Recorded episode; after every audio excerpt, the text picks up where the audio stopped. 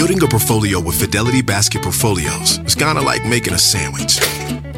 It's as simple as picking your stocks and ETFs, sort of like your meats and other topics, and managing it as one big juicy investment. Mmm, now that's pretty good. Learn more at fidelity.com slash baskets. Investing involves risk, including risk of loss. Fidelity Brokerage Services, LLC. Member NYSE SIPC.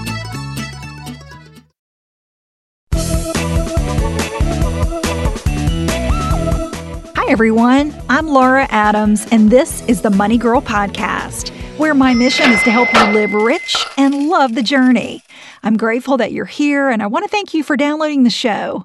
This is a really important episode. It's about what to do when moving in together and how to avoid financial mistakes that couples often make. Living with a romantic partner is a very big step emotionally, legally, and financially. No matter if you just moved in together, you're thinking about it, or you got engaged or married, money is a leading cause of disagreement for couples. So even if you're single right now and you're not dating, or you're on the other end of the spectrum like I am and you've been married for decades, this episode will help you think about big time mistakes to avoid with your partner.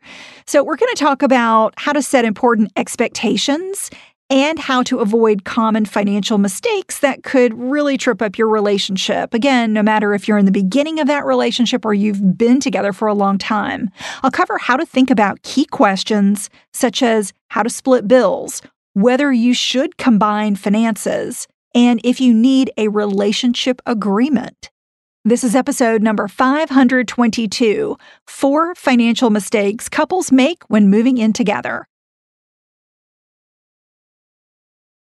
Communication is the cornerstone of a successful relationship. There's no getting around that. But when it comes to money, many couples don't talk about it until after they're already in financial trouble or they've got some serious gripes. So let's start with the details about the four major financial mistakes that I want you to avoid. Number one, not having a relationship agreement.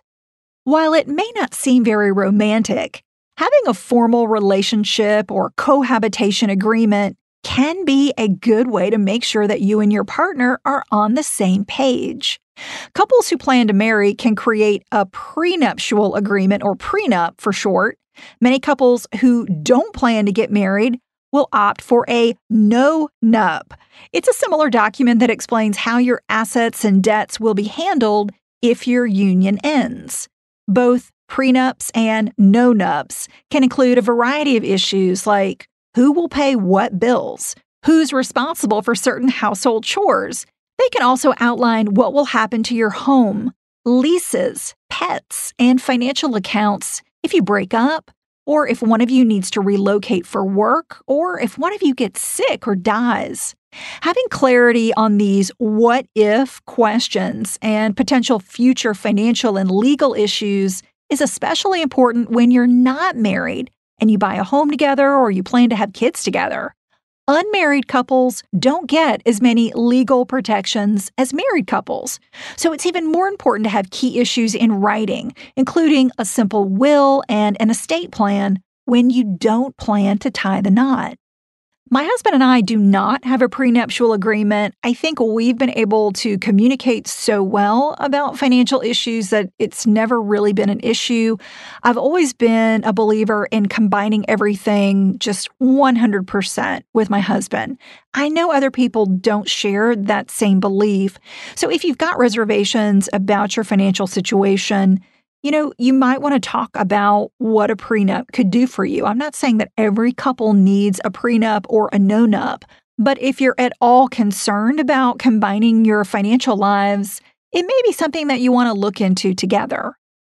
If you don't take the time to discuss the day to day issues of living together, I think it's a missed opportunity to make sure that moving in together is actually a good idea in the first place and to set your relationship up for future success.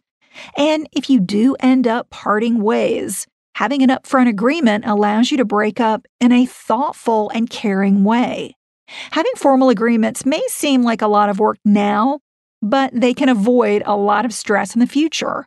You can create a relationship agreement from scratch or use a template at a DIY site like LegalZoom or Rocket Lawyer. I'll put links to these resources in the Money Girl section at quickanddirtytips.com.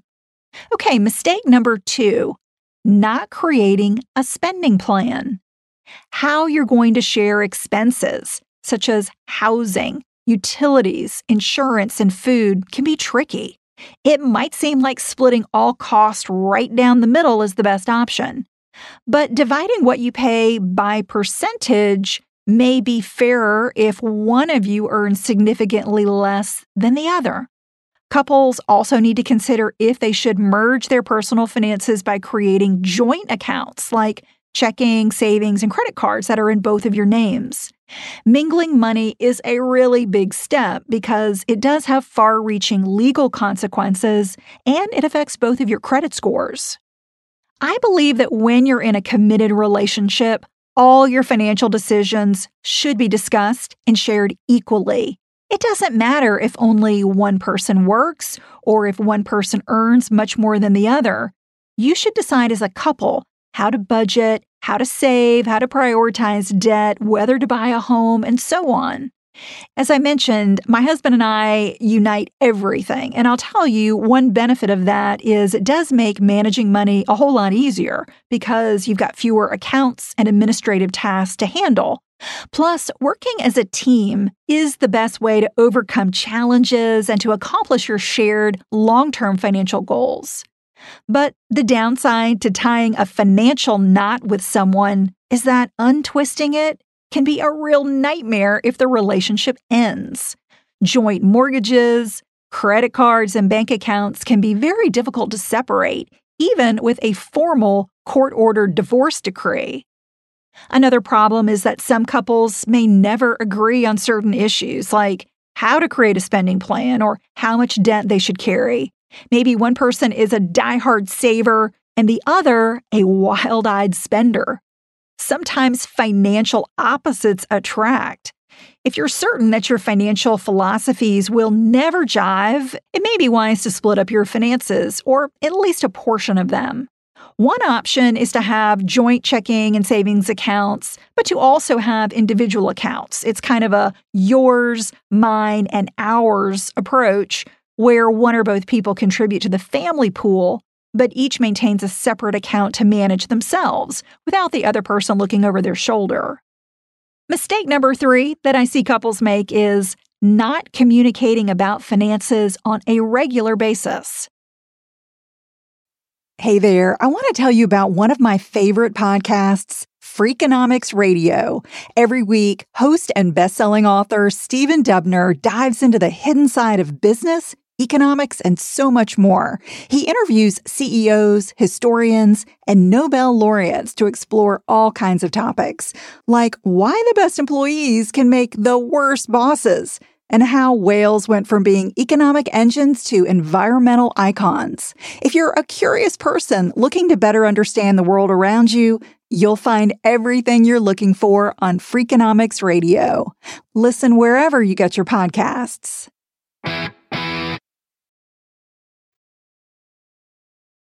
Okay, back to mistake number three, which is not communicating about finances on a regular basis. Communicating regularly and honestly about money is the best way to improve your financial health and stay on the right path. I recommend that you set a stress free time to talk on a weekly or monthly basis about following a spending plan, paying bills and debts, and your financial goals. Maybe it's while you take a walk or go out for a nice dinner together once a month. If one partner brings financial troubles to a relationship, he or she may want to hide their money mess. And I think this can be especially true if the other person is doing great, financially speaking. After all, who wants to be judged? And if you're the one with a money mess, remember that a serious relationship or marriage is a true partnership. If you're holding back information about income or debts, that's the same as lying. When you're in a committed relationship, I recommend putting every detail about your finances on the table. Your significant other should know how much you earn, the taxes you pay, the balance of every debt, bank account, and investment that's in your name. I mean, really lay it all out there. If talking about money with your partner seems too difficult, or it causes you to end up in an argument every single time, you may need to speak with a couples counselor for help. Financial troubles only get worse over time if you don't tackle them as a team. And the last mistake to avoid, number four, is not setting financial goals together. Do you see a theme here? It's all about the togetherness. While talking about money and potential problems is certainly the first step couples should take when moving in together, you should also set financial goals together. For instance, if one of you dreams about retiring early to sail around the world and the other wants to work as long as possible and then settle in the mountains, you're going to need to reconcile those differences. And I think the earlier you know that, the better. If you have major differences in how you handle money or how you see your financial future, don't ever think that by moving in together or getting married that you can change the other person. Someone who is reckless with their finances or doesn't care about paying bills on time is not likely to change their tune very quickly, if ever. Many people need help creating a financial plan, so don't hesitate to use a professional, such as a fee only financial advisor. Check out sites like the National Association of Personal Financial Advisors at napfa.org or the Certified Financial Planner Board at cfp.net to find one. And again, these resources will be in the show notes in the Money Girl section at quickanddirtytips.com. When you're a committed couple, it's smart to strategize and organize your life in unison. You can accomplish much more together than you ever could apart. To learn more about couples finances, you might want to see a previous podcast, which is episode 462, called Six Tips to Manage Money as a New Couple. And if you're looking for older podcast episodes that are not still in the podcast feed in iTunes or wherever you get your shows, simply go to the Money Girl section at quickanddirtytips.com. That's where you'll find the full archive of all the shows along with all of the show notes. Keep listening, learning, and leveraging your resources to grow richer every single day. One way is to join my private Facebook group called Dominate Your Dollars. Text dollars, D O L L A R S, to the number 33444. Also, subscribe to my weekly email. To get that, all you have to do is text the phrase get updates with no space, get updates to that same number, 33444. Each week, I send out a free, short email filled with tips, tools, and recommendations that I think you'll enjoy. And speaking of enjoying, if you're enjoying the show, please let me know by subscribing. It's free to do. And while you do it, take a minute to submit a quick five star review on iTunes. I read all of them. If you've submitted a review, thank you. It means so much to me. And by the way, if you've got questions, comments, or suggestions for future show topics, I always love to hear them. You can reach me on my contact page at lauradadams.com or on Twitter at Laura Adams. That's all for now. I'll talk to you next week. Courtesy of Money Girl, your guide to a richer life.